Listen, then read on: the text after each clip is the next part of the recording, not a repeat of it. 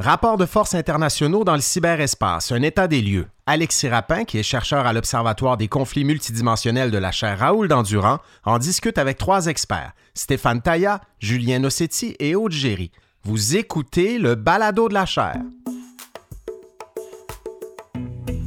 Bonjour tout le monde, je m'appelle Frédéric Gagnon, je suis titulaire de la chaire Raoul Dandurand en études stratégiques et diplomatiques de l'Université du Québec à Montréal et vous écoutez le Balado de la chaire. C'est un balado qui vous permet d'entendre nos conférences si vous les avez ratées et des capsules d'analyse de l'actualité internationale, de l'actualité politique aux États-Unis et de la culture populaire américaine. Je vous souhaite une bonne écoute. Bonjour à tous et tous, j'espère qu'on m'entend bien. Euh, je vous souhaite la bienvenue à ce webinaire organisé par la chaire Raoul Dandurand en études stratégiques et diplomatiques de l'Université du Québec à Montréal. Je me présente, je m'appelle Alexis Rapin, je suis chercheur en résidence à l'Observatoire des conflits multidimensionnels de la chaire Raoul Dandurand. Et c'est moi qui aurai euh, le très grand plaisir, le privilège euh, d'animer la table ronde d'aujourd'hui intitulée Rapport de forces internationaux dans le cyberespace, un état des lieux.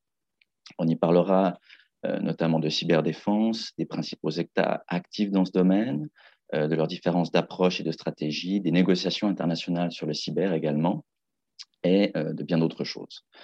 un petit mot peut-être pour celles et ceux qui ne nous connaîtraient pas. L'Observatoire des conflits multidimensionnels est un des cinq observatoires de la chaire Raoul d'Endurant. Il a été inauguré en 2019 grâce à l'appui de la Banque nationale du Canada.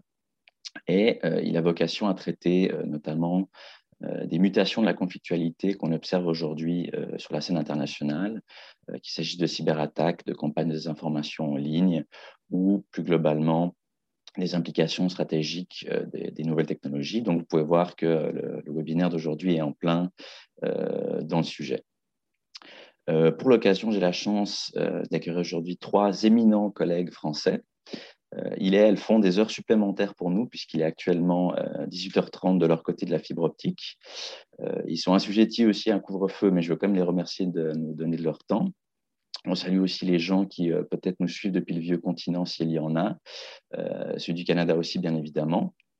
sans plus tarder, je vous présente donc nos intervenants, que vous connaissez peut-être déjà si vous vous intéressez aux enjeux, aux enjeux cyber.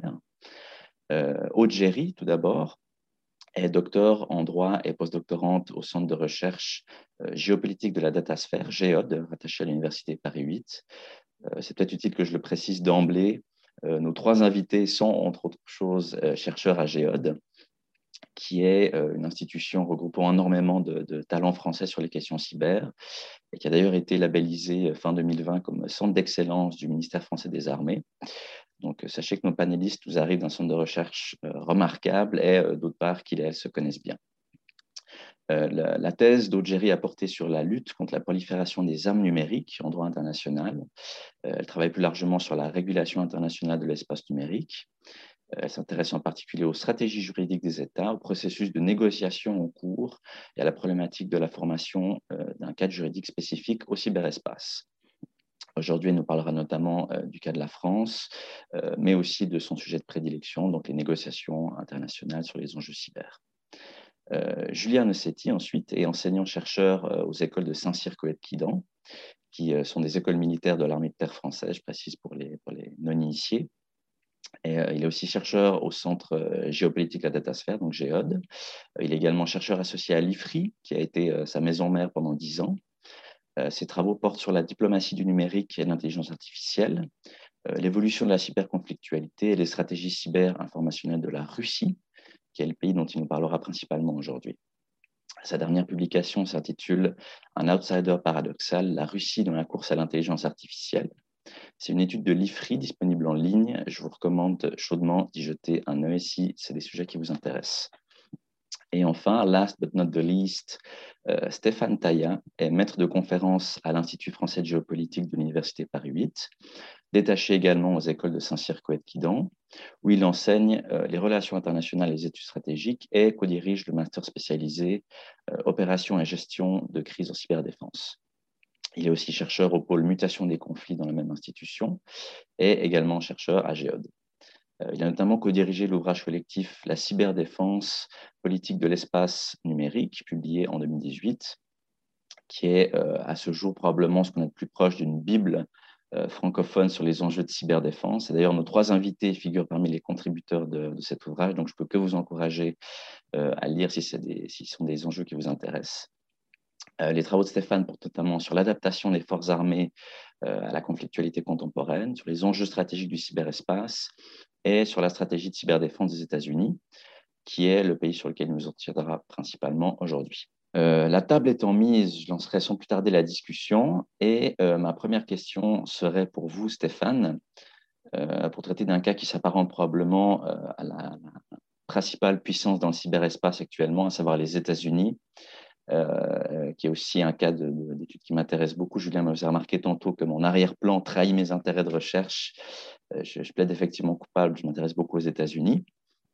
Et Stéphane, je vous demanderais peut-être euh, quand on regarde l'état actuel de la, un peu de la cyberpuissance américaine et le bilan un peu des dernières années euh, des États-Unis en matière cyber, euh, on a un peu l'impression que le bilan est mitigé. D'un côté, il y a le constat que les États-Unis disposent de, de, ressources énormes, de capacités très avancées en termes de surveillance, d'espionnage, de cyberattaques, etc. Et de l'autre, il y a un peu quand même le constat que euh, les États-Unis ne parviennent pas vraiment à transformer ça en avantage durable, qui leur donne un coup d'avance sur le long terme. Euh, au contraire, on a un peu l'impression qu'ils sont euh, régulièrement pris au dépourvu.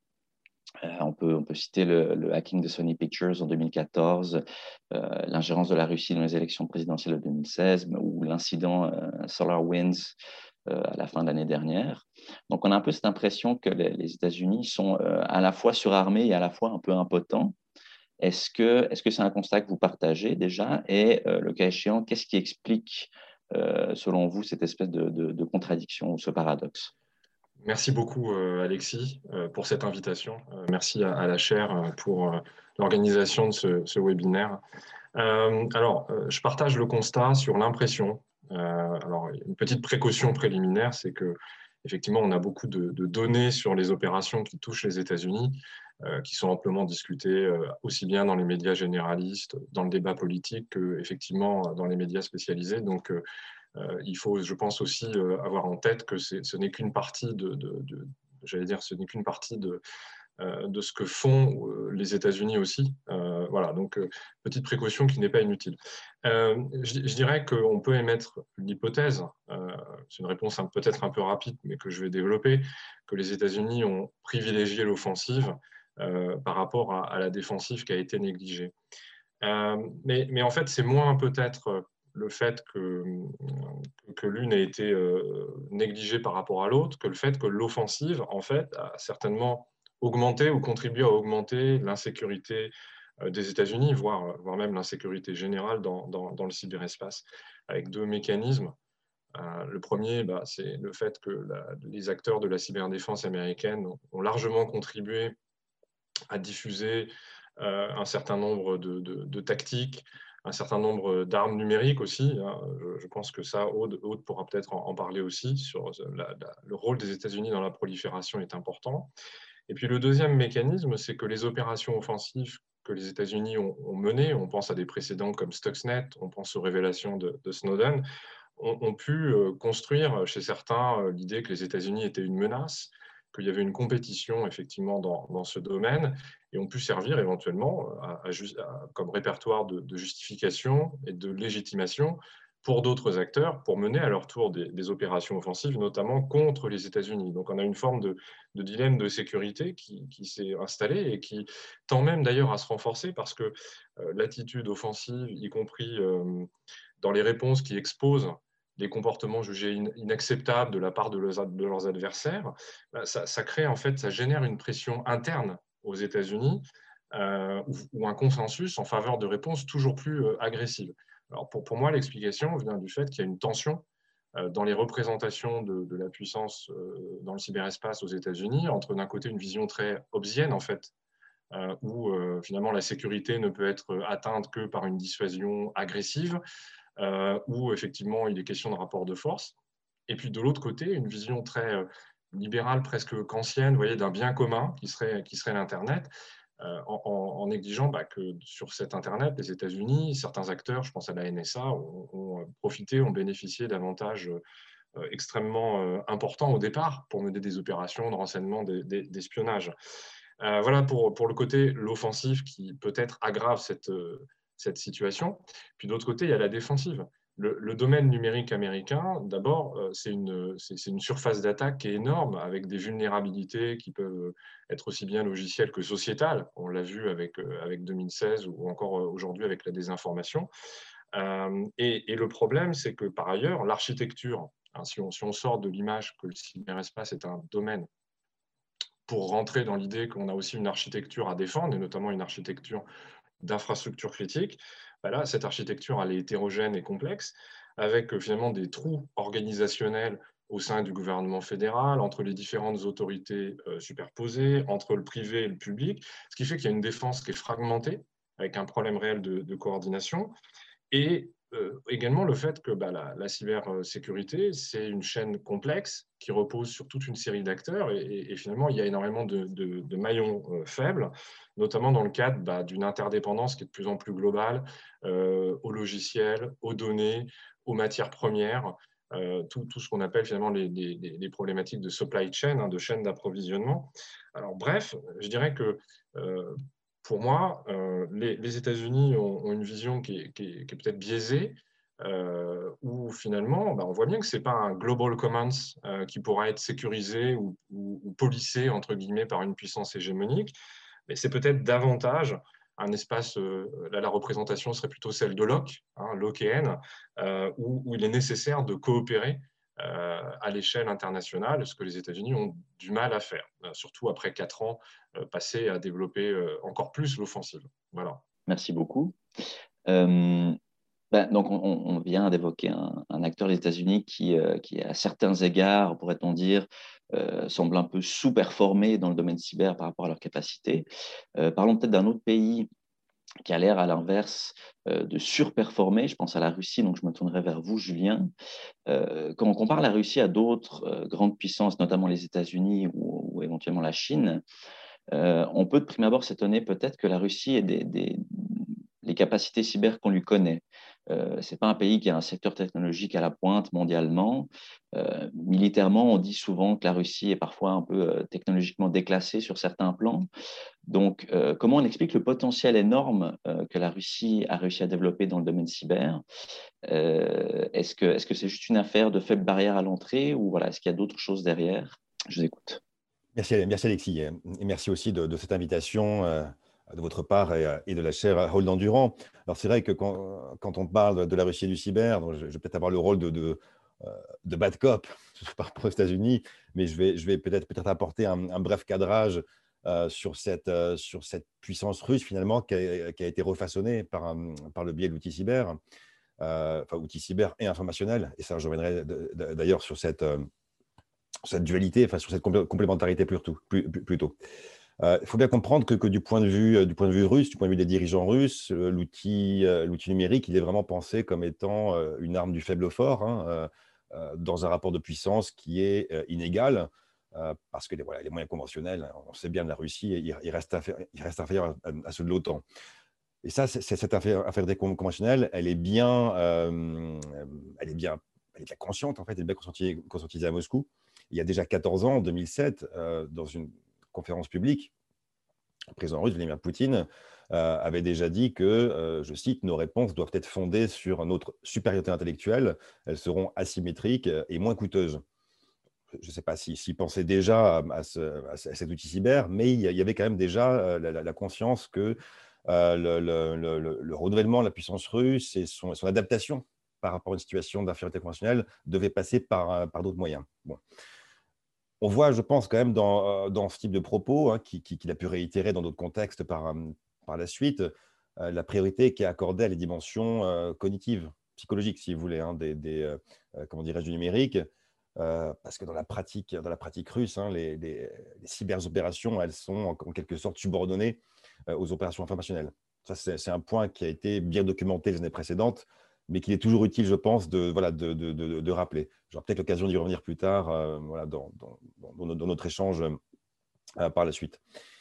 Le potentiel que, que, que vous avez euh, évoqué dans, la question, il est, il est aussi, je pense, y a une forme d'anticipation, si vous voulez. je pense que la Russie, à grands traits, hein, la, Russie a su a su parfaitement tirer profit, voire anticiper hein, le, fait que, que, l'ère de l'information dans laquelle on vit, elle s'est transformée aussi en ère de la, désinformation. Hein. Donc, les élites politiques et sécuritaires russes, elles ne vivent pas isolées du monde. elles ont une connaissance, qui est très fine de l'utilisation que font les Occidentaux, hein, américains, européens, etc., des, médias, ainsi que, que des failles de nos sociétés ouvertes, et aussi l'évolution technologique du monde pour caricaturer un petit peu mon propos, on pourrait, on pourrait peut-être dire que euh, là, on, prend souvent les dirigeants russes, Poutine et son entourage, pour, euh, euh, pour des commissaires du peuple, en oubliant que ce sont aussi des, geeks, pour certains. Pas tous, mais il y, a, quand même une culture technologique qui est, qui est quand même bien présente. Que, que Poutine lui-même voilà, aime s'afficher aux côtés de, voilà, de Jack Ma, l'ancien patron d'Alibaba, qu'il disserte sur les crypto-monnaies, euh, ou qu'il avance que l'intelligence artificielle va refaçonner aussi toutes les logiques de puissance globale. Euh, ça fait certes partie d'un affichage diplomatique qui, est tout, à fait, compréhensible, mais c'est aussi le signe que, à mon avis, Moscou comprend aussi euh, la, valeur et l'influence de, la technologie et de l'information en politique internationale.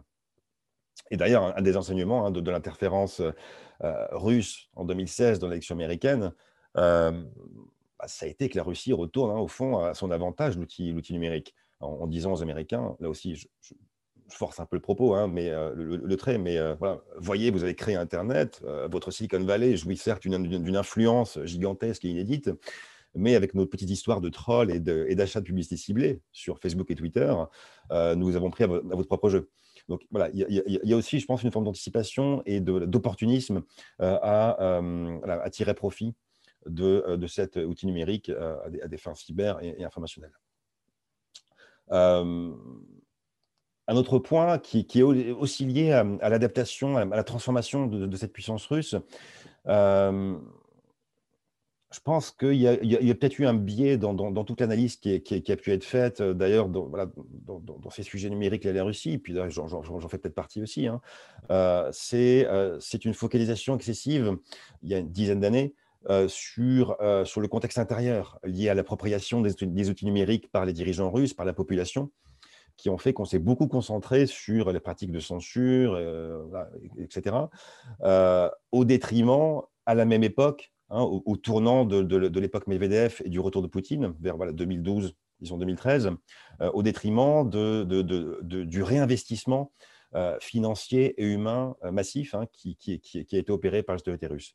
Et c'est là où vous avez une, personnalité, le ministre de, la, Défense russe, Sergei Shoigu, qui a eu un rôle moteur euh, à ce sujet. Pris ses fonctions de ministre de la Défense en, en 2013 et il a été moteur dans, dans comment dirais-je, dans, dans l'impulsion donnée au cyber, à, la fois dans, dans, sa dimension de bureaucratique, hein, de, réorganisation de, tout l'appareil, à la fois de renseignement, et, militaire classique, on va dire, euh, en, intégrant aussi un volet humain hein, qui, avait été négligé les années précédentes. Euh, et il s'est aussi battu pour, euh, pour l'obtention de ressources financières à même de combler au moins partiellement hein, le retard technologique qui, avait été pris par, par la Russie. Ça, c'est un point important qui, qui, était quand même très largement occulté et dont on s'est rendu compte, évidemment, à nos détriments à partir de, 2016 euh, dans le contexte de l'élection américaine et de plusieurs séquences électorales ensuite, ensuite en Europe. Euh, pour, finir rapidement là-dessus, je pense que je nuancerai un petit peu quand même la dimension de retard technologique euh, que, vous aviez évoqué au sujet de la Russie. Il y a certes dans, ce, pays une ultra-dépendance à la rente énergétique hein, qui, empêche toujours la diversification de l'économie russe et sa montée en gamme technologique.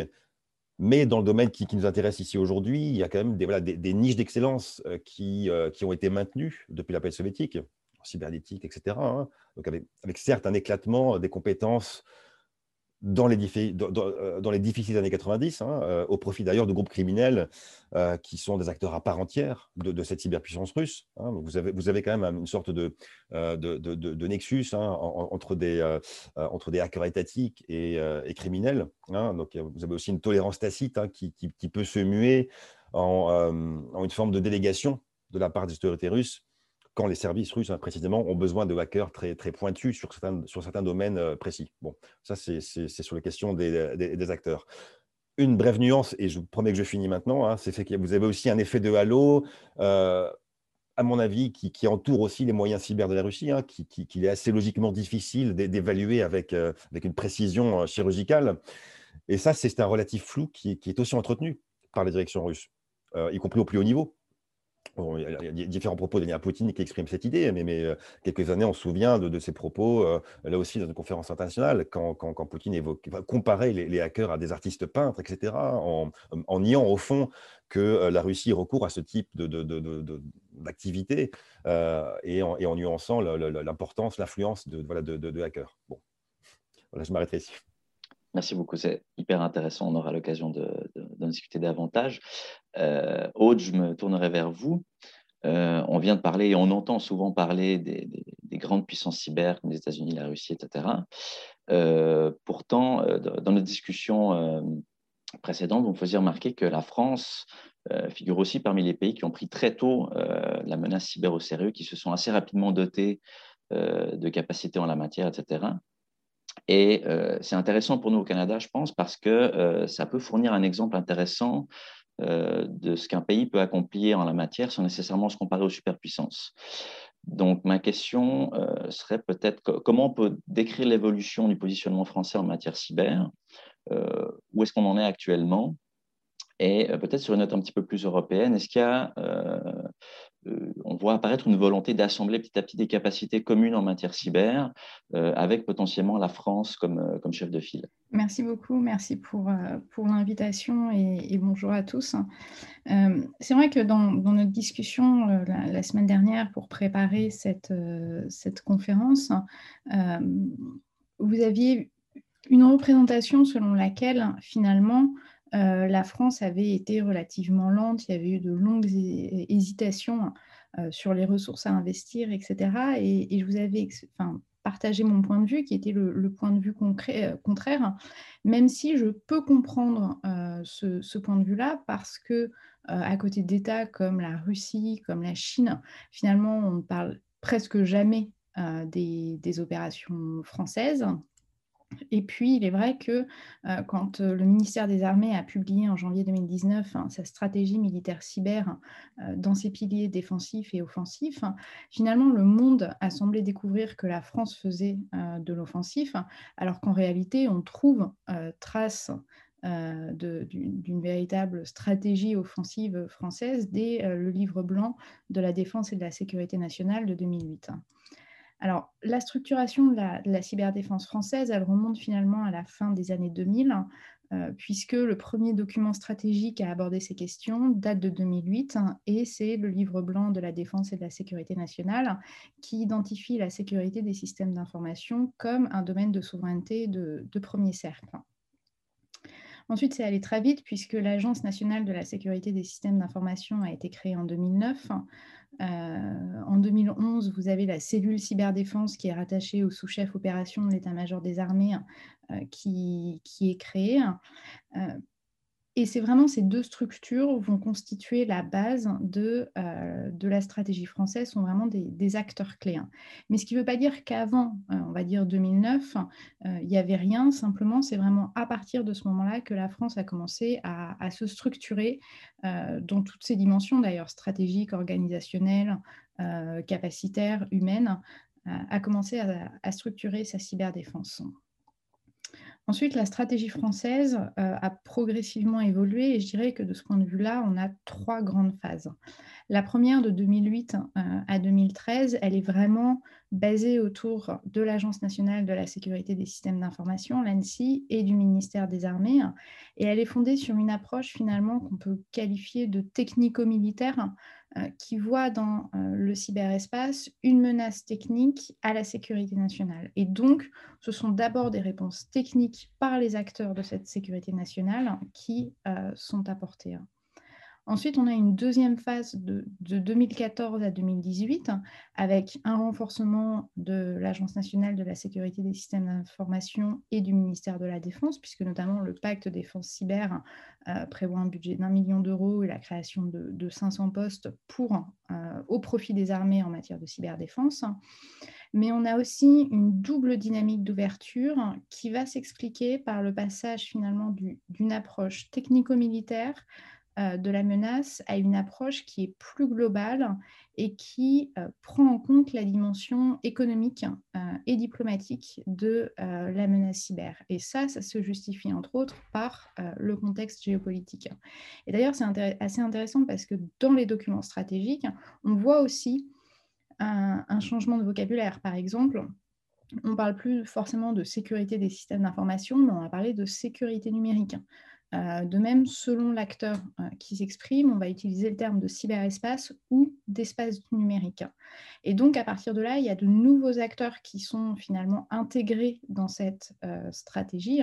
Et, je donnerai un seul exemple qui est la création d'un poste de, de, diplomate thématique en 2014 sur ces questions cyber, justement. Et puis la dernière phase, euh, qui commence à partir de, 2018-2019, avec la publication en février 2018 de la revue stratégique euh, de cyberdéfense, qui va définir quatre chaînes euh, opérationnelles qui vont regrouper plusieurs acteurs, une répartition du rôle de ces acteurs en fonction de six missions. et là, on voit qu'il y a véritablement un effort d'intégration des différents acteurs participant à la mission de cyberdéfense. Et donc, euh, ce que je dirais, c'est que finalement, la stratégie française, elle repose sur des principes euh, structurants, par exemple le principe de euh, séparation des missions offensives et défensives, avec des acteurs clés. j'ai cité l'ANSI, j'ai cité le, ministère des Armées avec le ComCyber qui a été créé en 2017, mais tout ça s'adapte pour pouvoir répondre aux menaces et ça passe notamment par une plus grande intégration et une plus grande coordination des différents acteurs, hein, y compris des acteurs qui vont lutter contre la cybercriminalité, des acteurs aussi dans la dimension économique et par le développement d'une doctrine publique. Donc on a vraiment un socle qui est posé fin des années 2000, euh, début 2010. Et ce socle, il existe toujours aujourd'hui, même si on, a, euh, si on a une évolution. Alors après, est-ce qu'on a une, volonté d'assembler un potentiel commun cyber euh, au, niveau, au niveau européen? Je dirais que tout dépend de ce qu'on entend par potentiel commun cyber. C'est-à-dire que oui, il y a une forme de structuration au niveau européen et on passe progressivement d'une approche purement économique à une approche qui prend aussi en compte finalement d'autres dimensions et notamment la dimension euh, sécuritaire au sens large. Et je vais donner deux exemples. Euh, la première, le premier, c'est euh, l'adoption de la boîte à outils cyber, l'EU Cyber Toolbox, qui est notamment connue pour offrir la capacité à l'Union européenne d'adopter des sanctions sur le fondement de, de cyberopérations de façon complètement autonome et qui témoigne d'une volonté de, mettre en œuvre et d'exercer une véritable euh, cyberdiplomatie européenne.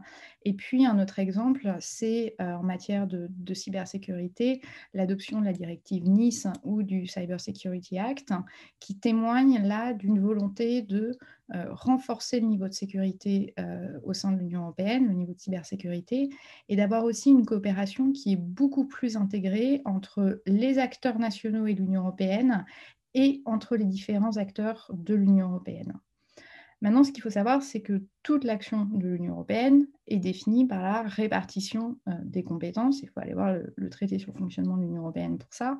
Et euh, c'est pour ça notamment qu'il y a des choses que l'Union européenne ne peut euh, pas faire. C'est-à-dire que par exemple, l'Union européenne ne fait pas d'attribution au sens où on l'entend quand on désigne les dénonciations de cyberopérations attribuées par des États à d'autres États ou euh, l'élaboration d'une position commune sur l'interprétation du droit international, qui est euh, un des objectifs de l'Union européenne, qui est inscrit dans, sa stratégie de cybersécurité publiée euh, en décembre dernier.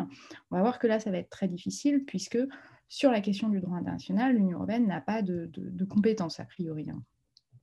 Et finalement, en matière de, politique européenne de sécurité et de coopération, ce qu'on voit, c'est qu'on a quand même beaucoup de sujets qui relèvent des seules prérogatives des États membres qu'on a aussi une sensibilité du sujet qui, de facto, de fait, va limiter euh, la coopération. Et donc, euh, certes, il y a des discussions entre les États membres, certes, la France peut être euh, active, mais il ne faut jamais oublier que là, on est sur dans, une conférence qui parle de, conflictualité entre États dans le cyberespace, il ne faut pas oublier que l'Union européenne, c'est pas le lieu privilégié euh, des, alliances militaires. Donc, de fait, euh, toute coopération, à mon sens, sera forcément, forcément limité. Hein. Merci beaucoup, Aude. Je, poursuivrai peut-être pour vous, solliciter sur les, questions un peu plus doctrinales et les stratégies respectives des, États qu'on évoque. et je commencerai peut-être par vous, Stéphane, sur le cas des États-Unis.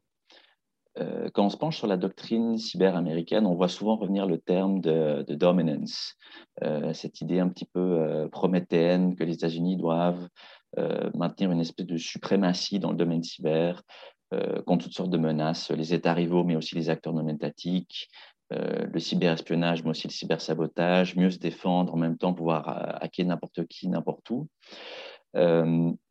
Est-ce qu'on distingue quand même euh, dans cette longue to-do list euh, certaines euh, priorités plus spécifiques ou des urgences?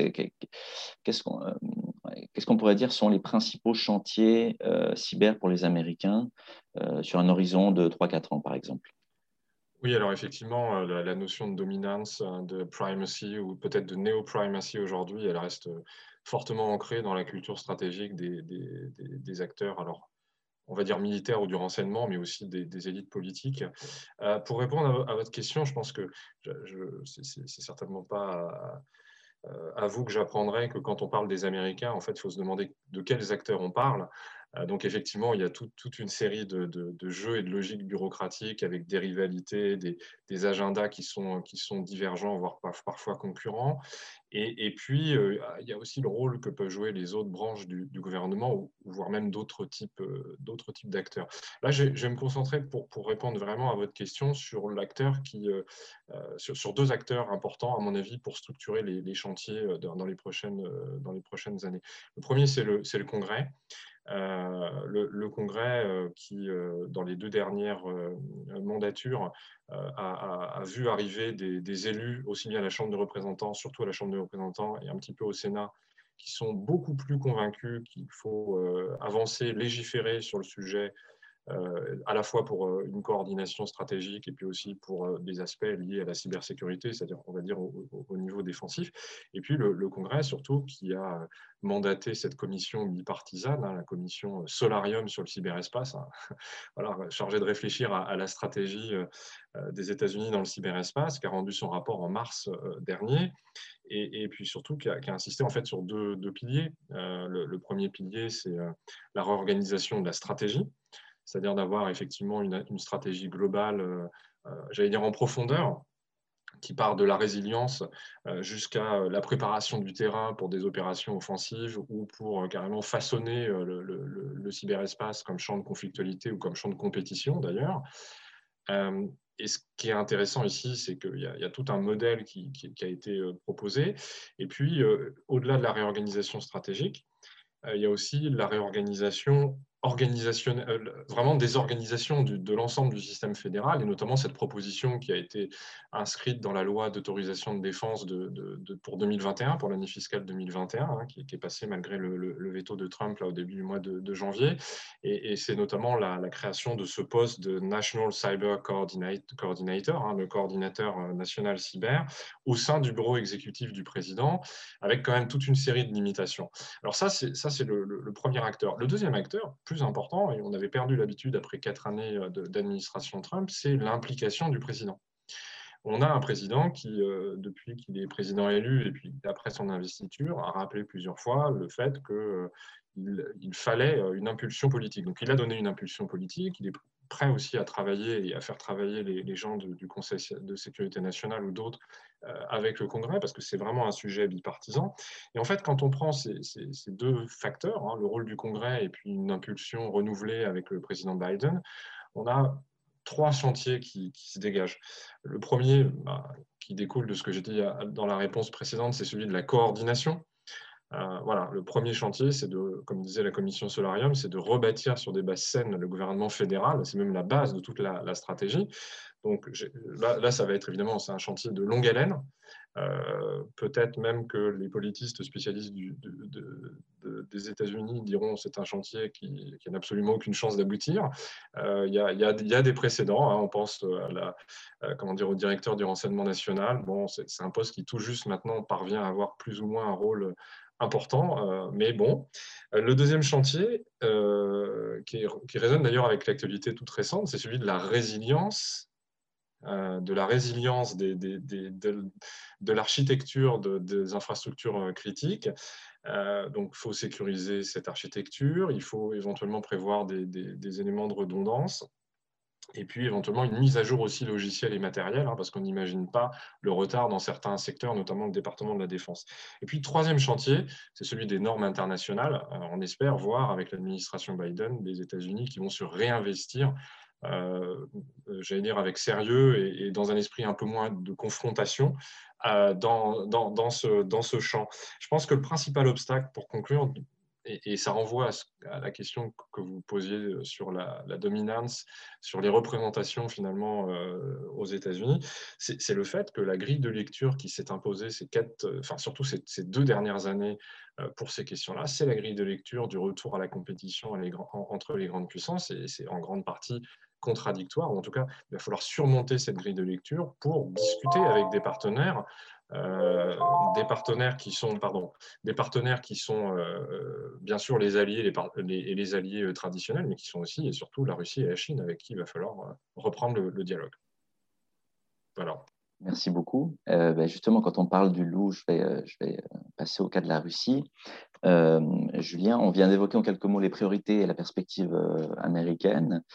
Du côté de la Russie, on dit souvent que la Russie a une approche et une perspective stratégique du cyberespace un peu singulière par rapport aux autres grands acteurs du domaine, euh, dans la mesure où, par exemple, elle mise beaucoup sur la guerre informationnelle, sur la déstabilisation, sur l'ambiguïté stratégique, ce qu'on appelle parfois la, conflictualité de zone grise, etc. est-ce qu'il existe ce qu'on pourrait appeler une espèce de cyberculture stratégique russe? Et euh, si oui, euh, comment on pourrait la définir? Comment vous la définiriez? Très vaste, question. Euh, alors effectivement, c'est une approche qui est, qui est singulière, hein, et, je l'évoquais tout à l'heure, hein, dont, la compréhension a, pu faire défaut aux Occidentaux dès la crise ukrainienne, hein, en fait, qui a commencé début 2014. L'Ukraine a été pilonné entre guillemets pendant plusieurs années par, par des cyberopérations russes. Et là aussi, on a eu beaucoup de mal finalement à, l'anticiper, à l'appréhender. Bon. Euh, euh, et, par la suite, bien sûr, pendant l'élection américaine en 2016, qui, a été vraiment peut-être le, tournant euh, pour nous aux États-Unis en Europe, hein, pour, essayer de, comprendre bien cette, culture stratégique cyber-russe, comme, comme vous le disiez. Je l'ai aussi évoqué tout à l'heure. Hein, vous, avez finalement vous, avez l'enjeu même de, la cybersécurité euh, pour les dirigeants russes qui est, qui est envisagé sous un prisme beaucoup plus large et moins, euh, moins technique, entre guillemets, hein, qu'en Occident, surtout aux États-Unis, euh, à savoir que la, la, désormais fameuse sécurité d'information dont, les Russes parlent hein, et promeuvent dans, les débats internationaux fait figure bah, d'axiomes finalement dans, les discours officiels et dans les débats stratégiques hein, en Russie. L'idée, là, elle consiste euh, pour la Russie à se prémunir des risques perçus euh, par rapport à la liberté de circulation d'information, hein, qui, est là, pour le coup, euh, le cœur de, la doctrine, numérique américaine. Donc, les flux de données numériques, et en, agissant sur un plan interne, hein, sur, sur deux niveaux principaux. vous avez le niveau du, voilà, le, champ de la loi, hein, donc avec toute, toute une conception juridique qui, qui, selon Moscou d'ailleurs, a vocation à s'exporter dans l'ancien précaré soviétique. Et, euh, euh, et, sur la régulation des contenus. Hein, donc, euh, ici, régulation est un euphémisme. Et le deuxième, deuxième niveau, c'est la maîtrise des, infrastructures, que ce soit des câbles de fibre optique, des data centers, des serveurs, des routeurs, etc. Donc, là, il y, a, aussi une dimension interne et une dimension aussi régionale hein, qui, qui, a vocation à irriguer l'ancien impérium derrière euh, cette, fixation sur, euh, l'information, sur, les, contenus euh, puis publiés, il y a, l'ombre portée des États-Unis. Hein, ça, dans la culture stratégique cyber de la Russie, les États-Unis sont, peut-être l'obsession principale. Ça, peut sembler un lieu commun que, le dire, mais, c'est toujours, toujours, bon de le rappeler, puis ça permet de bien comprendre aussi hein, la, singularité hein, qu'on évoquait tout à l'heure. Donc, les États-Unis, ici, ils restent l'acteur euh, hostile par excellence, en même temps qu'ils sont le point de référence euh, et euh, l'interlocuteur indispensable pour, pour, maintenir le rang international de la Russie sur, le plan cyber et plus globalement. Mais, sur le plan cyber, hein, vous, avez une, une, partie russe, hein, les, dirigeants russes qui restent comment dirais-je, qui, qui reste focalisé sur un, sur un dialogue cyber strictement bilatéral, hein, russe-américain. Euh, là aussi, c'est une, une, constante hein, qu'il faut peut-être placer dans, dans, voilà, dans, dans, cette quête de rente internationale de la Russie, euh, sur, un, sur un domaine qu'elle estime central dans les, relations, dans les relations internationales et stratégiques euh, d'aujourd'hui. et là, peut-être pour me, pour me voilà, pour, pour, reformuler ce que je viens de dire, hein, vous, vous, avez peut-être une, Russie qui, qui se valorise elle-même en se, en, se, positionnant dans, dans un dialogue d'égal à égal avec les États-Unis. Et pour ça, elle passe par, euh, différents moyens, une, dialectique hein, qui, peut parfois varier.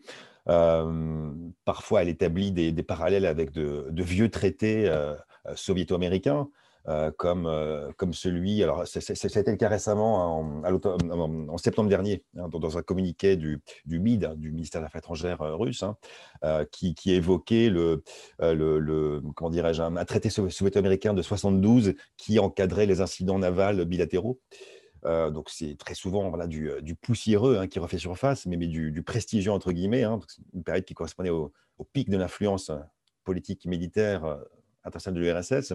Mais tout, tout, tout, tout, ça ressort à intervalles réguliers pour, pour, pour, essayer de, de comment dirais-je, d'établir voilà, des, des, tables d'équivalence dans, dans, ce dialogue stratégique cyber avec les États-Unis. c'est un dialogue d'ailleurs qui est, qui est ancien. Vous avez les les premiers contacts réguliers qui, euh, qui, prennent, qui prennent racine au milieu, des années 90, euh, plus précisément en 96 de mémoire, hein, quelques mois seulement euh, avant la réélection de, de Helsin. Ah, c'est quand même déjà une période, une période ancienne. Et, et, dans cette période, en fait, hein, qui, qui, était pourtant très balbutiante sur un, plan, cyber, la, partie russe avait mis euh, avait mis en avant euh, une, proposition de, traité international euh, qui combinait les, deux approches qui intéressent Moscou au fond. Hein. Vous avez d'une part l'idée de, désescalade dans une crise cyber et la dimension de non-interférence informationnelle. Ça, à partir de cette époque, ça, va être les deux, les canaux, les, les deux obsessions finalement des diplomates et des, des militaires russes. Euh, donc après, vous aurez, voilà, vous aurez quantité d'initiatives que, que Code connaît bien par ailleurs, hein, euh, euh, poussées par, la Russie et ses alliés, couplées entre l'échelon multilatéral, surtout le premier comité de l'Assemblée générale de l'ONU, et aussi via l'Union internationale des télécommunications, l'UIT, l'échelon régional, via l'Organisation de coopération Shanghai, et l'échelon bilatéral, hein, donc ce, fameux, dialogue russo-américain. Autre point, au-delà hein, du dialogue russo-américain, autre point de, cette culture stratégique cyber euh, russe, euh, ce qu'il ne faut pas oublier, hein, ça, aussi, ça, a longtemps été négligé, hein, c'est que finalement, euh, toute cette culture cyber, et puis notamment le volet informationnel, il est quand même largement motivé par des considérations de politique intérieure. Ça, ce n'est pas, pas un argument qui voilà, est censé évacuer le niveau du, risque et des menaces qui, qui, qui pèsent sur, sur, sur, sur, les Occidentaux, bien au contraire. Mais autrement dit, si vous voulez, la, dimension défensive euh, de l'approche russe, euh, elle, est, euh, elle est centrale et elle est écrite d'ailleurs noir sur blanc dans, les principales doctrines russes, notamment la doctrine de sécurité de l'information, qui a été d'ailleurs remise au goût du jour en 2016 de mémoire, alors que la précédente datait de 2000. vous voyez qu'il y a eu aussi tout un, effort d'adaptation qui, a été porté euh, après, un peu plus de 15 ans euh, de, de, veille. Et un dernier point sur cette culture stratégique, c'est que euh, il faut peut-être pas, ça c'est peut-être aussi un tort qu'on a pu avoir voilà, en Europe, aux États-Unis, c'est qu'on a eu peut-être tendance à, isoler l'outil numérique dans, dans, la stratégie russe. Donc là, le, risque était peut-être de, surestimer son impact et sa portée, hein, euh, alors que euh, pour, euh, pour les Russes, et là je, pense notamment aux travaux qui ont, été publiés par l'expert israélien Dim Adamski, hein, les, les, Russes pensent plutôt en termes de, coercition multidomaine, comme, il dit, c'est-à-dire des activités de coercition qui combinent à la fois la propagande, des cyberattaques hein, traditionnelles, l'utilisation de forces conventionnelles, de forces nucléaires, tout ça dans une action qui vise avant tout euh, à, brouiller la distinction entre la guerre et la paix euh, et, surtout aussi à empêcher euh, une, réaction rapide et coordonnée des dirigeants occidentaux. Ça, c'est un point qui est absolument fondamental. Et les Russes n'isolent jamais, si vous voulez, la, dimension cyber ou la dimension, ah, ou la dimension informationnelle pardon, dans leurs actions, mais l'intègrent dans, une approche beaucoup plus intégré, holistique, si vous voulez. Donc là, le cyberespace, c'est bien plus un moyen pour une fin hein, qu'une fin en soi. Donc ça c'est aussi vraiment un point, à mon avis, fondamental à comprendre quand on essaye voilà, de, de, de, de, plonger dans ces cultures stratégiques cyber, cyber de la Russie. Merci beaucoup. Euh, Aude, je reviens vers vous. Euh, on, parle beaucoup, on est en train de beaucoup parler de, rapports de force en cyberespace, de, stratégie de puissance, etc. Et euh, on parle moins des négociations et des dialogues internationaux euh, en la matière, peut-être parce qu'on a souvent cet a priori selon lequel les grandes puissances, pour le moment, entretiennent délibérément une zone de non-droit dans le domaine cyber, etc. Mais est-ce que, est -ce que cet a priori ne serait pas un peu infondé, peut-être? Et euh, est-ce qu'on distingue en fait malgré tout des enjeux spécifiques sur lesquels les États euh, ont trouvé des terrains d'entente ou à tout le moins cherchent de bonne foi à s'entendre euh, en matière cyber Et si oui, quels sont un peu les grands chantiers diplomatiques actuellement en matière cyber et quels États cherchent à obtenir quoi sur, sur ces questions? Alors, euh, tout, d'abord, je crois que l'espace numérique, le cyberespace, n'est pas, pas un espace de non-droit. Euh, les États l'ont reconnu, le droit international euh, s'applique, donc leurs comportements sont encadrés par le droit international. Maintenant, il est vrai qu'il y a des problèmes d'interprétation, il y a des doutes, il y a des interprétations qui sont divergentes. donc, à partir de là, les États n'évaluent pas forcément leur marge de manœuvre de, euh, de la même façon. Et, euh, et, donc les États ont non seulement reconnu que le, que le droit international s'appliquait, mais ils ont aussi, euh, notamment, notamment à travers les, travaux des groupes d'experts gouvernementaux qui ont été mis en place par l'Assemblée générale des Nations unies, adopté un certain nombre de recommandations, de normes de comportement, un certain nombre de recommandations en matière de mesures de confiance ou encore de renforcement euh, des, capacités. Hein. Aujourd'hui, la situation, elle est compliquée, euh, mais je dirais euh, sur, sur les négociations cyber, mais je dirais que ce n'est pas propre au cyber. D'abord, aujourd'hui, on a deux processus de négociation en cours, un qui doit se terminer en mars hein, et un en mai, un groupe de travail à composition non limitée qui est ouvert à tous les États membres des Nations Unies, et un groupe d'experts gouvernementaux qui est composé de 25 États membres, dont les membres permanents du Conseil de sécurité. Donc on a ces deux processus qui ont quasiment le, même mandat, qui sont nés au même moment dans un contexte géopolitique extrêmement tendu, euh, puisque l'un est euh, une proposition euh, faite notamment par la Russie et l'autre par, par les États-Unis. L'objectif de ces deux groupes, c'est quoi? C'est évidemment de rechercher les moyens d'assurer la sécurité et la stabilité dans l'espace numérique en avançant à partir des acquis des précédents euh, groupes euh, d'experts gouvernementaux. c'est-à-dire que à partir du moment où on a dit bon bah le droit international s'applique, c'est comment il s'applique concrètement, c'est-à-dire comment on l'interprète et comment on définit plus précisément les, droits et obligations des États dans l'espace numérique.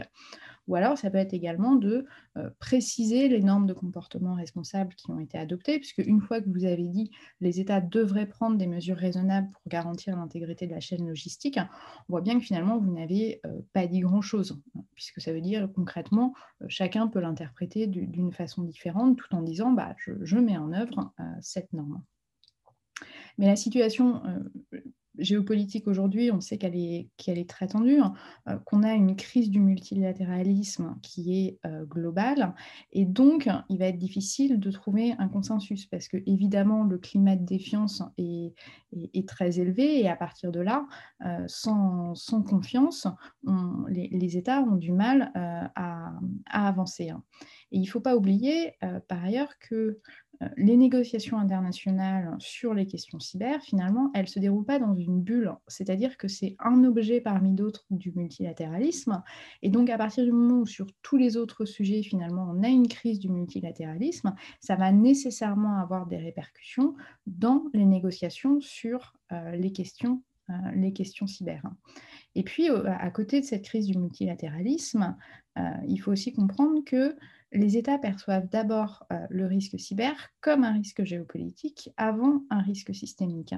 Et de là, ça va nécessairement conduire à réduire d'une certaine façon la volonté des États, à avancer concrètement, puisque en raison de la perception euh, de la menace, il y a certes une volonté de rechercher plus de stabilité et de sécurité dans le cyberespace, mais toutefois sans euh, se limiter. Et donc aujourd'hui, l'enjeu, bah, L'enjeu, c'est non seulement d'aboutir à un consensus dans ces deux processus de négociation, mais surtout d'aboutir à un consensus avec du contenu. Euh, et ça, je pense que c'est un point important, surtout quand on lit le pré-rapport, euh, le projet de rapport du groupe de travail à composition non limitée qui a été euh, publié il y a quelques semaines et qui sera discuté lors des sessions de la session finale de ce groupe de travail. On voit qu'on a un projet de rapport avec à côté ce qu'on appelle un non-papier qui va lister les propositions des États. Donc ça montre que concrètement, sur des choses pour faire avancer euh, la définition des droits et obligations des États, ou en tout cas pour préciser ce que les États devraient faire ou ne devraient pas faire, on n'a pas d'accord, on n'a pas de, consensus, sauf exceptions qui se comptent sur une doigt d'une main et qui, du coup, sont intégrées dans le, dans le projet de rapport. Et le projet de rapport, finalement, il se limite à des recommandations qui ont trait à euh, faire preuve de plus de transparence, donc euh, partager son interprétation du droit international dans le cyberespace, partager la façon dont chaque État met en œuvre, soutenir le renforcement des capacités et euh, s'engager à continuer à discuter de, ces sujets. Et les quelques propositions un petit peu plus, on va dire, concrètes qui sont dans le, dans le rapport, bah, finalement, on se rend compte que pour la plupart, elles sont déjà dans les rapports. Euh, précédent. Et puis ce, pré-rapport, enfin ce projet de rapport, il contient aussi énormément, énormément d'ambiguïté quant au vocabulaire utilisé et euh, la, question des acteurs privés et de la place des acteurs privés dans les négociations internationales est, euh, presque, est presque absente. Et du coup, ça interroge, à mon sens, sur le fait de savoir si est-ce que est-ce qu'il faut avoir une vision finalement court-termiste en cherchant le consensus à tout prix ou est-ce qu'il y a besoin de plus de temps? Parce qu'il faut bien comprendre, c'est que euh, l'addition de toutes les ambiguïtés qui sont contenues dans le rapport, et moins il y a de consensus, plus il y a d'ambiguïté dans les rapports, ça n'est absolument pas de nature à permettre le développement d'un véritable cadre de sécurité et de stabilité pour pour le cyberespace. Maintenant, même s'il n'y a pas de, consensus, ou même si on a un consensus relativement euh, peu substantiel, on va dire, euh, ces processus de négociation, ils sont extrêmement importants parce qu'ils permettent d'entretenir le dialogue, ils permettent également de mieux comprendre les positions, des, uns et des autres, même si évidemment on a un jeu diplomatique qui, qui, se joue, et euh, de ce point de vue-là, si on va dire, si on essaie de voir euh, le verre euh, à moitié plein au lieu de le voir à moitié vide, on peut dire que le projet de, de, rapport du groupe de travail à composition non limitée apporte quelque chose. Alors, est-ce qu'on peut avoir plus d'espoir au-delà de ces deux processus de négociation? C'est je dirais que c'est difficile à dire. Euh, il y, a, deux choses. D'abord, euh, euh, enfin, Stéphane l'a évoqué, il va y avoir la question de, du comportement et du positionnement de l'administration Biden sur ces sujets-là. C'est-à-dire qu'on connaissait, on va dire, l'amour de Donald Trump pour le multilatéralisme, et de fait, les États-Unis n'étaient pas dans une position où ils voulaient absolument à tout prix faire avancer ces discussions internationales. Peut-être est-ce que ça va changer avec l'administration Biden? Et donc, de ce point de vue-là, si les États-Unis sont moteurs sur ces questions, les choses pourraient potentiellement avancer.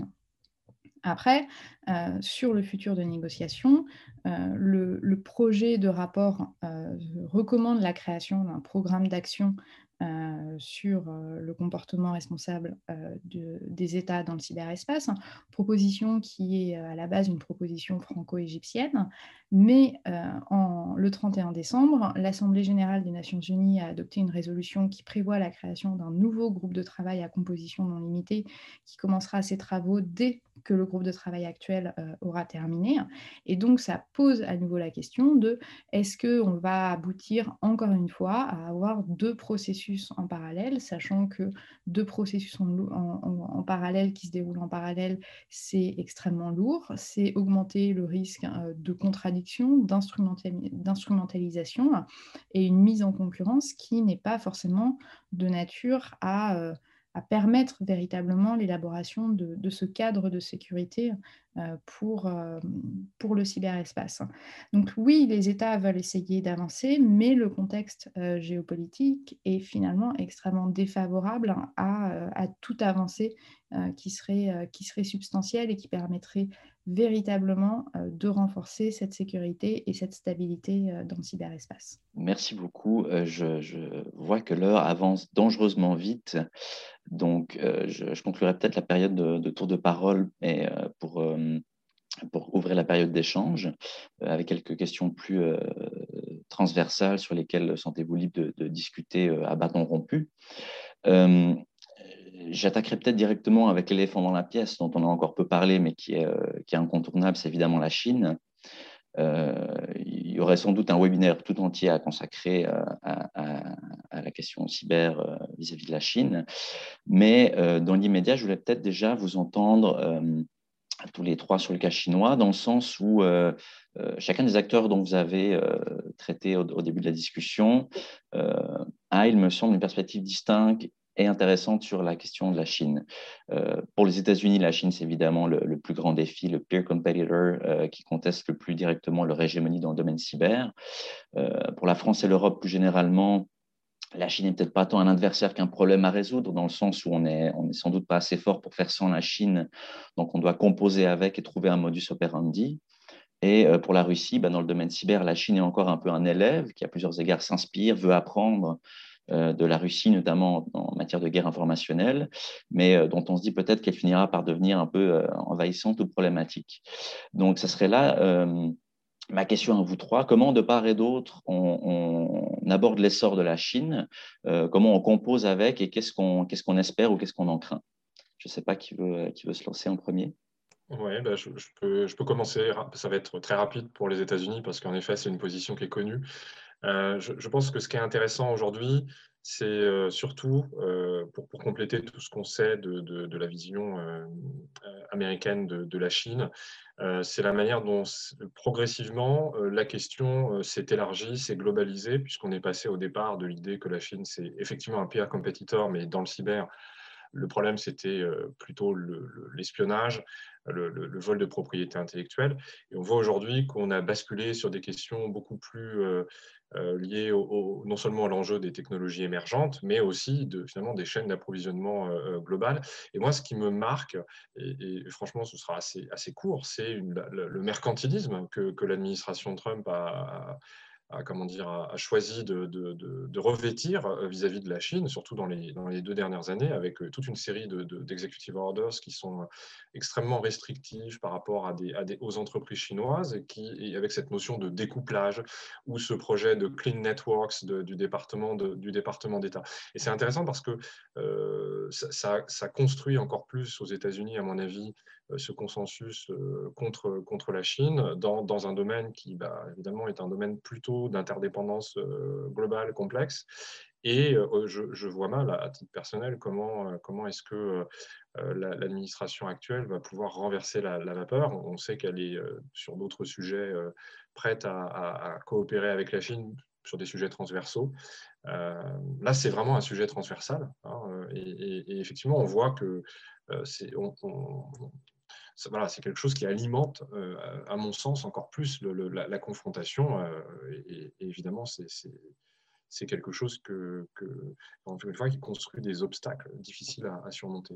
Quelqu'un d'autre euh, sur la Chine? Je, veux bien, je veux bien poursuivre du coup, avec, euh, avec le regard russe, c'est aussi, c'est un sujet à part entière. Et d'ailleurs, je, me permets cette, petite, petite annonce. Je vais, publier très prochainement un, article sur la, coopération cyber entre la Russie et la Chine.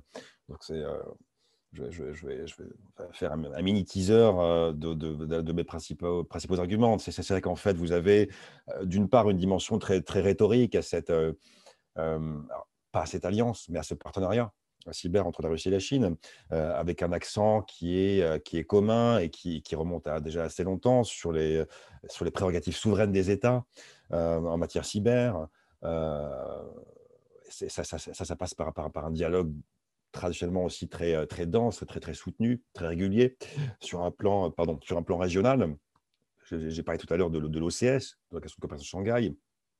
mais aussi sur le plan international, dans divers forums, les BRICS, c'est peut-être pas l'enceinte la plus, illustrative, mais, voilà, dans différentes enceintes, notamment, notamment G20, vous, avez des, des, voilà, des, des, comment dirais-je, une construction de, de, de, d'une rhétorique commune à ce sujet avec les États qui, seraient les seuls acteurs légitimes à s'occuper des affaires cyber. Hein, voilà, au, sein des États. De, deuxième, accent, et qui, qui là est peut-être aussi voilà, davantage connu, c'est que ce sont deux pays qui, à leur manière, cherchent, cherchent à incarner la, la désoccidentalisation du cyberespace. Ça passe, on s'en doute là aussi très bien, par, une critique euh, véhémente vis-à-vis euh, de, l'hégémonie dont jouiraient les États-Unis sur, le plan cyber. Alors ça, ça, s'est passé par, par, plusieurs, euh, là aussi, formes de dialectique et, plusieurs, enceintes. les deux pays ont d'abord, cherché à militer pour, une, pour une meilleure représentativité au sein d'une myriade d'instances de, euh, de, normalisation, de, gouvernance euh, de, l'Internet, euh, en, essayant à chaque fois d'inclure une, approche sécuritaire hein, de, leur vision du, cyberespace. et, le deuxième axe, c'est en proposant des, normes globales de comportement. Et ça, ça bon, Aude l'a évoqué tout à l'heure, hein, donc ce sont des, comment dirais-je, des, euh, euh, des, axes traditionnellement poussés par, euh, par Moscou. avec peut-être peut-être une nuance, une nuance voilà, d'intérêt de, entre les deux pays. parce, parce que Moscou se perçoit comme voilà, le, défenseur de, de l'ordre international qui doit contrebalancer le droit à l'interprétation de l'Occident, alors que la Chine, elle, veut, veut, veut, complètement refaçonner si vous voulez, en fait, la gouvernance mondiale, autour de ses propres intérêts. C'est-à-dire qu'elle se perçoit comme, comme le centre des relations, des relations internationales avec une, une, refonte complète des principales institutions euh, héritées de l'ordre mondial post-45. Euh, donc, côté chinois, on a vu fleurir aussi tout un, tout un tas d'initiatives euh, qui, qui, visaient, au fond, à, dupliquer certaines grandes enceintes de négociations internationales sur toutes ces thématiques. Je ne veux pas rentrer dans les détails euh, ce, soir, euh, mais, euh, mais, mais, ça consiste vraiment à, positionner Pékin comme, comme, comme, comme étant le, nouveau, le nouveau centre de, de, de, de cette gouvernance du, cyberespace. après, côté, côté russe, la, Chine, elle est aussi perçue de façon très ambivalente. Il y, a un rapprochement quand même très manifeste et, soutenu hein, d'une certaine manière depuis 2014, hein, de, depuis, l'affaire de la Crimée et de l'Ukraine, hein, qui, a vu la Russie euh, opérer une sorte de pivot vers, l'Asie, donc la Chine tout particulièrement, euh, qu'il y a une accélération des, flux euh, technologiques entre les deux pays. Seulement, ça se fait surtout en faveur de la Chine jusqu'à présent différents, accords, différents partenariats qui, qui, montrent bien cela. Là, aussi, je ne peux pas forcément entrer dans, tous les détails. un domaine très symbolique, c'est celui de la 5G, ou, euh, euh, euh, comment dirais-je, où les, futurs réseaux 5G du, pays, de la Russie, seront, construits par, Huawei principalement. Donc vous avez aussi une présence d'acteurs, technologiques chinois très, importante en Russie via la construction bah, de, tels réseaux, mais, aussi via le financement de laboratoires de recherche, notamment en, intelligence artificielle, en cryptographie, etc., à Moscou et dans divers instituts techniques de la fédération. Saint-Pétersbourg, en Sibérie aussi. Euh, et vous avez aussi une grande asymétrie qui, euh, qui joue en, termes de, de, puissance numérique, euh, enfin sur un plan économique, si vous voulez. on, parle beaucoup évidemment des, équivalents chinois des, GAFAM, les, les, BATX. Or, la Russie, elle, est privée finalement d'une dimension internationale de, ses propres acteurs nationaux.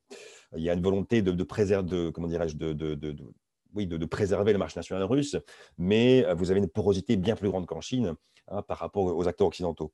Et ça, ça, joue en défaveur finalement hein, de, cette cyberpuissance russe hein, euh, par, rapport à, par rapport à la Chine. Donc vous avez une coopération bilatérale qui est quand même aujourd'hui favorable à la Chine et qui va très certainement se, creuser dans les années euh, peut-être même les, décennies qui viennent. Aude, est-ce que vous vouliez rebondir, dire un mot sur le sujet de la Chine? Très rapidement, je dirais que bah, côté français, évidemment, on peut pas euh, enfin, la France ne peut pas rentrer dans un bras de fer avec la Chine comme finalement les États-Unis ont, décidé de le faire. Enfin, les, puissances sont incomparables. donc forcément, comme vous l'avez dit, il faut composer avec la Chine. Maintenant, il y a quand même des prises de position assez, assez fortes sur certains sujets. Je pense notamment à la question de la 5G. Hein.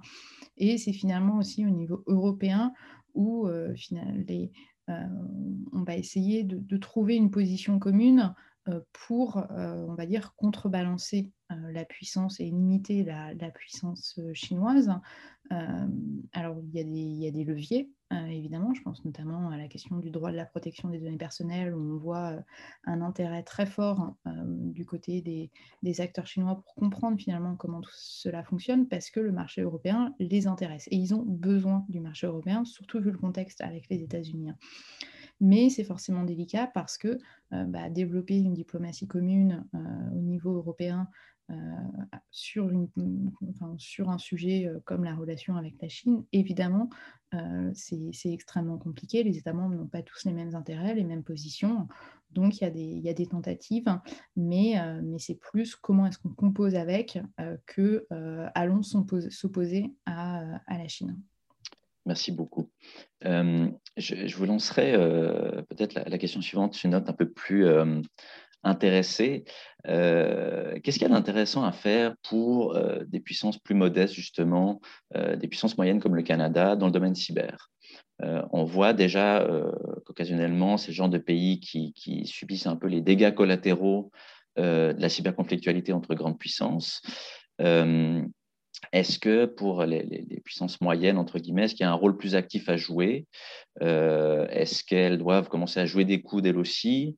Euh, Est-ce qu'au contraire, il vaut mieux euh, qu'elles militent pour une plus grande régulation de la cyberconflictualité? Est-ce que pour, les, membres de l'OTAN, par exemple, est-ce qu'il faut s'en remettre encore aux grands frères américains ou au contraire développer ses propres potentiels et ses, propres approches dans le domaine cyber? Donc, j'aimerais vous entendre sur cette question.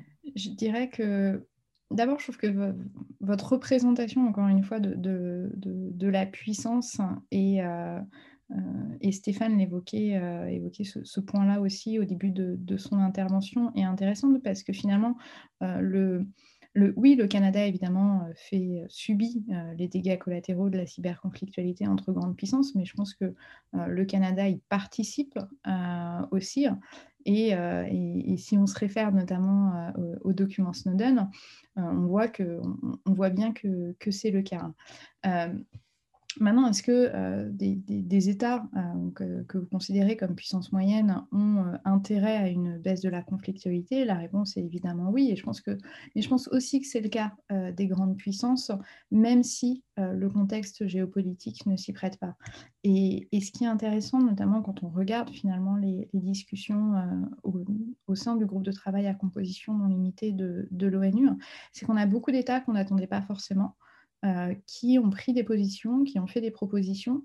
Euh, le Canada en a fait euh, un certain nombre, notamment en matière de, mise en œuvre des dispositions. Et je pense que ça, ça peut participer à l'élaboration finalement d'un consensus et d'une position commune, même si dans le cas du, Canada, c'est vrai que le, la proximité avec, euh, et vous l'appelez vous-même, le grand frère euh, américain, fait que son, discours sera forcément reçu avec, à mon avis, énormément de méfiance de la part d'un grand nombre d'États. Stéphane, Julien, est-ce que vous vouliez réagir, vous lancer sur la question? Oui, alors moi, un, autre, un autre aspect, je, je, crois beaucoup que le cyberespace est un, est un, est un domaine dans lequel finalement un certain nombre de, questions qu'on posait autrefois sur la puissance, notamment en termes de capacité, ne euh, se posent pas du tout de la même manière. Euh, on voit des États comme Israël, par exemple, qui euh, jouent un jeu, comment dire, basé sur un certain nombre de compétences euh, technique, c'est vrai, mais euh, qui aujourd'hui se positionne par exemple comme acteur majeur pour la prolifération de, des outils d'espionnage à tous les niveaux, aussi bien pour les régimes autoritaires, pour la surveillance, que, que même pour les, pour les individus. Bref, euh, moi ce qui m'intéresse, c'est finalement, ça veut dire que les, États, quelle que soit leur, capacité ou leur taille, doivent, sont tous confrontés finalement à la même question, qui est la question qu'on pose en Europe sous les termes d'autonomie stratégique, c'est-à-dire en fait, on voit bien qu'il y a une partie des, fonctions qui sont assurées par le domaine numérique, qui sont des fonctions cruciales et vitales. et, la question donc, quel est le, qui se pose à tous les États, c'est quel est le degré d'autonomie de, de, décision pas seulement de sécurité, mais de décision euh, qui peut reposer sur, euh, sur ces capacités. Et, là où ça m'intéresse, c'est que si on prend une comparaison avec une, autre euh, capacité qui est censée donner de, l'autonomie de décision, qui est l'arme nucléaire, on voit que les investissements pour, dans, ce domaine, pour, pour faire en sorte que ça puisse donner une certaine autonomie de décision, sont finalement moins, beaucoup moins importants que pour ces fonctions hautes. Alors, il y a une, une dimension d'investissement important. C'est celle du, de, de, de, comment dire, des ressources humaines ça, je crois qu'il faut, absolument en être conscient. Pour tous les États, euh, c'est vraiment, à mon avis, le, point clé. Mais donc, pour moi, l'autonomie de décision, elle est tout à fait possible pour, pour, quantité d'États. Euh, mais à mon avis, mais la condition sine qua non, ou, ce qui en découle en tout cas, c'est la, la, nécessité de la coopération. Et une coopération, à mon avis, qui, euh, qui doit être tous azimuts, euh, et en tout cas, même s'il y a plusieurs, euh, formats de coopération, qui ne doit pas se limiter euh, uniquement aux enceintes classiques des organisations intergouvernementales, des, alliances militaires, mais qui doit aussi se tourner absolument vers le secteur privé, vers la société civile, parce que effectivement, ce sont ça peut être aussi d'abord des, leviers d'action, et puis aussi parce qu'ils sont partie prenante totalement des, enjeux dont on parle dans le cyberespace. Julien, est-ce que vous vouliez euh, dire un mot sur cette question? Oui, peut-être très rapidement, c'est que je peut-être de, lieux communs, mais vous avez d'une part raison de, souligner que, ces puissances plus secondaires dont on, parle très très rarement finalement, hein, au détriment du, trio de tête que, que sont États-Unis, Russie et Chine, hein, bon, que, toutes ces puissances, ne sont, pas, euh, sont pas immunisées de, de toutes les tendances qu'on peut observer dans cette euh, géopolitique de la cyberconflictualité. Néanmoins, chacune à leur manière, hein, selon les pays auxquels on pense, hein, il, y a, quand même un, effort de rattrapage, un effort capacitaire qui est, entrepris. Et ça, c'est un point qu'on peut, parfois, qu'on peut parfois occulter. Euh, je dis ça sans pour autant rentrer dans, toutes les facilités autour de, l'expression de courses armements, etc., avec lesquelles voilà, je prends quand même quelques distances. Sur le Canada, euh, vous, avez voilà, quelques éléments intéressants, sans pour autant être, un spécialiste du, pays. Je, regrette. Hein. Vous, avez, peut-être moins dans, le champ cyber à proprement parler que, dans celui de l'intelligence artificielle. Hein. vous, avez des coopérations très, euh, euh, très étroites avec la France en particulier pour, porter un discours international sur euh, la dimension éthique des, des IA, des algorithmes. donc ça, ce sont des initiatives à suivre, parce qu'elles ont une portée, globale et qu'elles, de certaine manière, elles, ont, un effort, elles, ont, elles effet de traction dans certaines enceintes de gouvernance. Vous avez d'autres acteurs aussi plus mineurs, je n'aime pas trop ce terme, mais comme la Nouvelle-Zélande aussi, qui a, eu ses propres initiatives en matière de, de la, surtout la régulation des, discours de haine, euh, après le, drame de, de, Christchurch, a quelques années. Euh, donc ça aussi, sont des, efforts qui ont, une portée, une portée globale. Euh, vous avez aussi dans une autre sphère, Singapour, qui, a aussi porté un discours sur la, résilience des infrastructures cyber, sur les manipulations d'informations, sur la menace chinoise, etc. Donc voilà, on, on, revient toujours à cette dimension de, de, de si vous voulez, en relation internationale, où des acteurs considérés comme, euh, comme, étant plus, plus, plus mineurs parviennent à se, euh, à se hisser euh, au-delà de, leur, de leur rang hein, qui, qui, leur est, qui leur assigné. Et, troisième, troisième petit point très rapide voilà, auquel je vais penser, c'est la dimension du jeu d'alliance. dans un contexte de plus en plus dans le champ cyber et technologique où, où vous avez un contexte de, de compétition sud-américaine et où finalement chaque acteur doit se positionner. Euh, vous avez du, côté chinois comme du côté américain, surtout hein, depuis la période Trump, de, depuis à peu près deux ans, euh, une incitation très forte de la part de nos alliés américains hein, de, choisir son camp. Euh, pour, aller très rapidement. et ça, ça a une influence, ça, a un impact sur le positionnement d'acteurs plus modestes sont présents en termes de puissance, euh, et ça peut enfermer certains acteurs dans, des, cases ou dans des, raisonnements, dans des positions plus, ou moins, figées.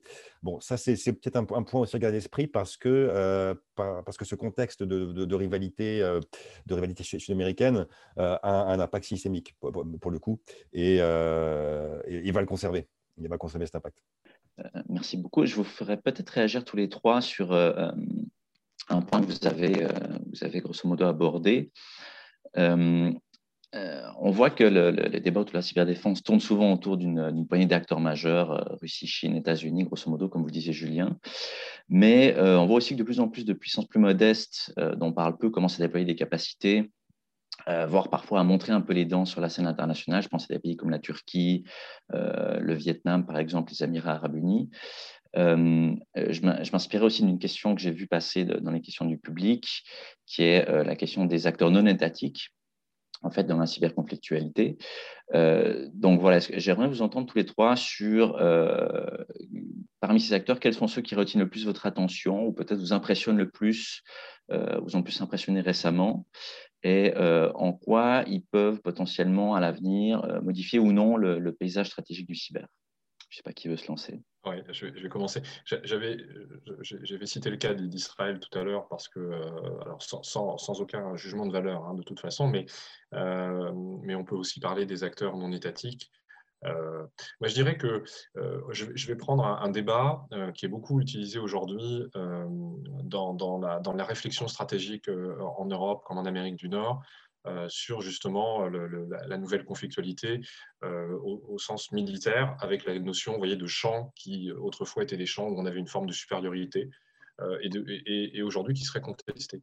Je pense que justement dans, le cyber, alors tout, dépend comment on va le définir, euh, de manière plus ou moins euh, étroite, euh, cette contestation, elle existe depuis très très longtemps. Et, moi, je, pense que ce qui est intéressant quand on observe les acteurs non étatiques, c'est de voir qu'ils se sont appropriés très tôt en fait ce, champ, et notamment, notamment la partie informationnelle. et, pourquoi c'est important? Parce que pour moi, ça contribue par effet de rebond à une représentation euh, qu'on a, très souvent euh, lorsqu'on parle de la conflictualité numérique, c'est de, d'imaginer que euh, par, ce fait, ces acteurs non étatiques, surtout ce sont des organisations combattantes irrégulières, euh, finalement, euh, parce qu'ils contournent la puissance euh, des autres, si vous voulez, acquéreraient une, espèce d'avantage. Or, moi, je, crois qu'il ne faut jamais oublier que le champ informationnel, en fait, ou, en tout cas le champ cyber, il a été aussi investi fortement par les principaux acteurs dont on parle dans la lutte justement contre ces organisations-là. Alors la différence, c'est que pendant, plus, de, plus de 15 ans, ça a été surtout vrai, pour simplifier, au niveau tactique. Euh, ou, euh, voyez, ou sur des théâtres d'opération. Euh, aujourd'hui, voilà, les, grandes puissances se, positionnent davantage à un niveau stratégique, géopolitique. Donc moi, je trouve que c'est important de, regarder ce jeu, cette dialectique de l'épée et du bouclier, avec un enjeu entre acteurs non étatiques et, acteurs étatiques. on a tendance, quand on parle du cyber, à négliger complètement les aspects contre-insurrection, contre-terrorisme, alors, alors que pas du tout, ou, stratégie irrégulière, alors que pas du tout, ça fait partie intégralement de ce champ-là depuis très très longtemps. Et, pour, pour, conclure, je dirais que euh, quand on observe cette, cette dialectique, euh, on se rend compte que l'enjeu, finalement, euh, aujourd'hui, porte sur, la, sur, la, sur, les, sur les données, sur la capacité à les, collecter extrêmement rapidement, à, les, à les, utiliser contre, contre l'adversaire. Et, effectivement, du coup, vous voyez comme ça rebondit euh, par effet de, cascade sur, sur d'autres questions, euh, sur les technologies émergentes. Voilà. Julien, est-ce que vous souhaitez ajouter, ajouter quelque chose? Oui, sur, sur le, le, plan des, des acteurs peut-être. Euh, Stéphane tout à l'heure a évoqué Israël, donc c'est peut-être l'illustration la, la, plus, la plus éminente hein, de, de, voilà, de, de, de, ces autres acteurs qui, qui, ont su développer des capacités tout à fait, tout à fait éminentes euh, et, les font proliférer aussi à, leur manière, euh, avec aussi un point plus géographique qu'on a peut-être jusqu'à présent assez sous-estimé, c'est toute euh, toute cette très complexe géopolitique du cyber au Moyen-Orient. Euh, vous avez, euh, vous avez voilà, différents acteurs euh, étatiques, l'Iran, l'Arabie saoudite, Israël, bien sûr, mais aussi quantité de proxies, d'acteurs intermédiaires, hein, qui, à leur manière, ont, une influence très, importante sur ces, jeux, d'acteurs. et ça, c'est quelque chose qui, doit peut-être inciter à effectuer quelques, travaux, bien sûr, sachant que quand, on parle de, de, de, proxies, euh, il y a toute la question des, euh, des loyautés euh, à géométrie variable hein, de, ces acteurs. ça, ça, je ne vais pas bien sûr développer, ça peut faire l'objet de, conférences dédiées, bien sûr, mais vous avez, vous avez certains qui, qui, sont bien affiliés à l'État, d'autres d'autres contractent avec, avec différents, différents, différents gouvernements, ou d'autres resteront dans, dans, le domaine purement, purement criminel. Bon, bref. Un, acteur qu'on n'a pas mentionné et qui, me semble peut-être intéressant quand même d'évoquer à grands traits, c'est quand même l'Iran. L'Iran, hein, donc les capacités sont quand même assez reconnues dans, dans, le domaine cyber. C'est un pays qui, qui, avait subi, on s'en rappelle, hein, le, virus Stuxnet en 2010, hein, qui, euh, qui, avait, qui, avait mis à plat euh, le fonctionnement des centrifugeuses d'uranium du, pays. Euh, et par la suite, hein, ça avait contribué à déclencher une, une, cyberconflictualité assez dense dans la région, notamment entre acteurs, iraniens et, saoudiens. Il y a eu l'affaire Saudi Aramco quelques années plus tard, etc. Et les, hackers, iraniens sont, parfois pointés du doigt hein, par, les autorités américaines en particulier dans certaines, dans certaines affaires et certaines révélations de, voilà, de, de, comment dirais-je, de, de, piratage. Donc il ne faut, pas sous-estimer cet acteur iranien qui a certes euh, euh, un périmètre euh, d'action plus régional, Moyen-Orient, mais dont les capacités sont, sont quand même, sont quand même de, nuisance sont quand même assez, assez reconnues. Vous avez bien sûr la Corée du Nord à laquelle on, fait, on, on, pense, on pense parfois également, hein, qui, est peut-être l'acteur qui, qui, qui, a su employer aussi des, des, des, bah, des proxies précisément à son profit hein, de, de, façon, euh, de façon aussi euh, importante, avec une double dimension dans le cas de la Corée du Nord, qui, est une dimension à la fois, à la fois stratégique, parce qu'il s'agit d'être dans une relation de nuisance par rapport aux États-Unis, et une dimension financière, parce qu'il s'agit de trouver des devises pour la survie du régime nord-coréen. Du coup, du coup, ce, cas nord-coréen est toujours assez intéressant, à mon avis. Et, peut-être un, pays, un pays asiatique auquel on pense peut-être moins, moins souvent, et qui, qui, qui, qui, est le Vietnam, euh, euh, euh, qu'on place quasiment jamais sur cette, carte hein, géopolitique du, cyber, et qui, est actuellement dans une démarche de, voilà, de, rattrapage hein, en, termes, humains et capacitaires sur, le plan cyber, qui a bénéficié depuis, depuis des années de, de, circulation de savoir avec la Russie pour, avoir suivi un petit peu voilà, cette question, il y a quand même euh, quantité d'experts et d'officiels russes qui, naviguent entre, euh, entre, entre, entre, Moscou et, euh, et Hanoï, et tout ça étant, étant à replacer dans, dans, dans, l'animosité traditionnelle au Vietnam par rapport aux voisins chinois. Donc il y a, y a, y a un contexte géographique très intéressant. Hein au Vietnam, et, euh, et, tout ça étant replacé aussi dans, les conséquences de la rivalité sino-américaine et du fait que quantité euh, de, de, sous-traitants occidentaux euh, technologiques, hein, des, acteurs chinois, se sont rapatriés au Vietnam. euh, après, euh, après les sanctions américaines.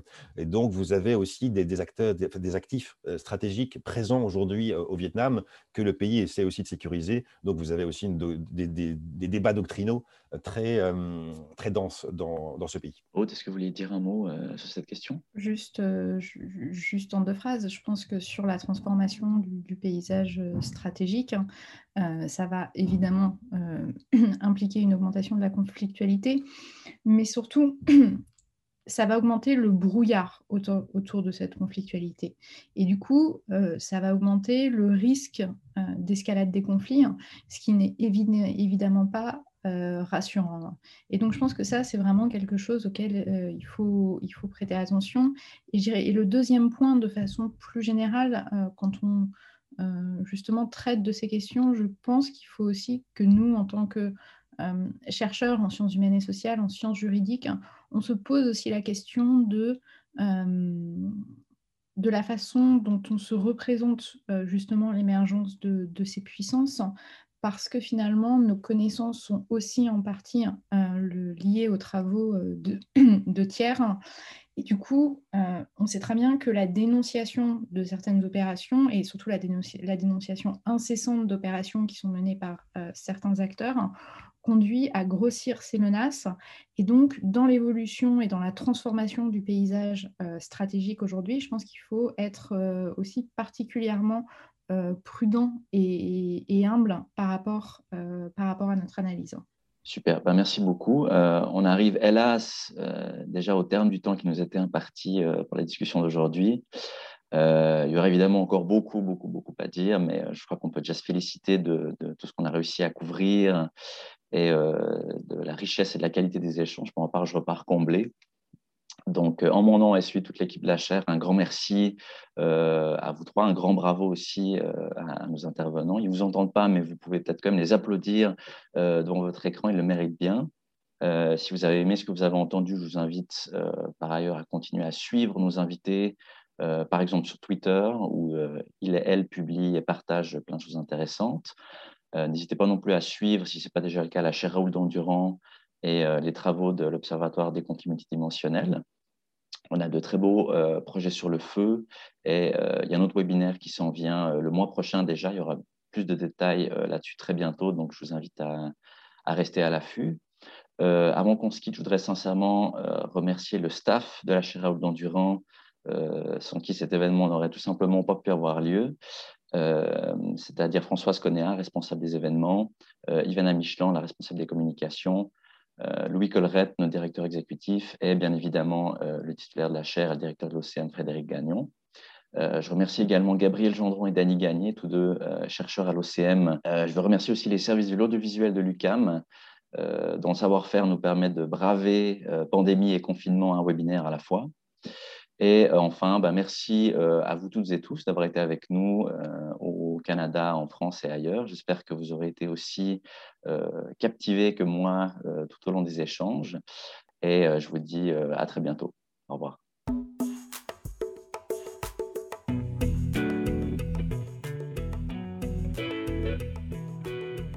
Je vous remercie d'avoir écouté ce balado de la chaire. Si vous voulez nous poser vos questions, vous pouvez le faire sur les médias sociaux de la chaire Raoul Dandurand, sur Facebook, Twitter et Instagram, en utilisant le mot-clic Balado de la chaire. Je vous invite également à consulter notre site Internet si vous voulez rester à l'affût de nos activités au www.dandurand.ucam.ca. Et sur ce site Internet, vous pourrez aussi vous abonner à notre lettre d'info de la chaire.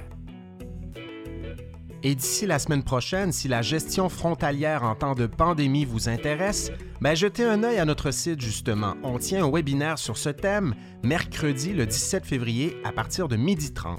L'inscription à cette activité est gratuite.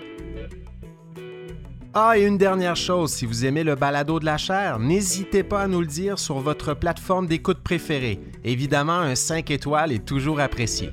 Ce balado a été co-réalisé par Philippe-Julien Bougie et Clément Hamelin.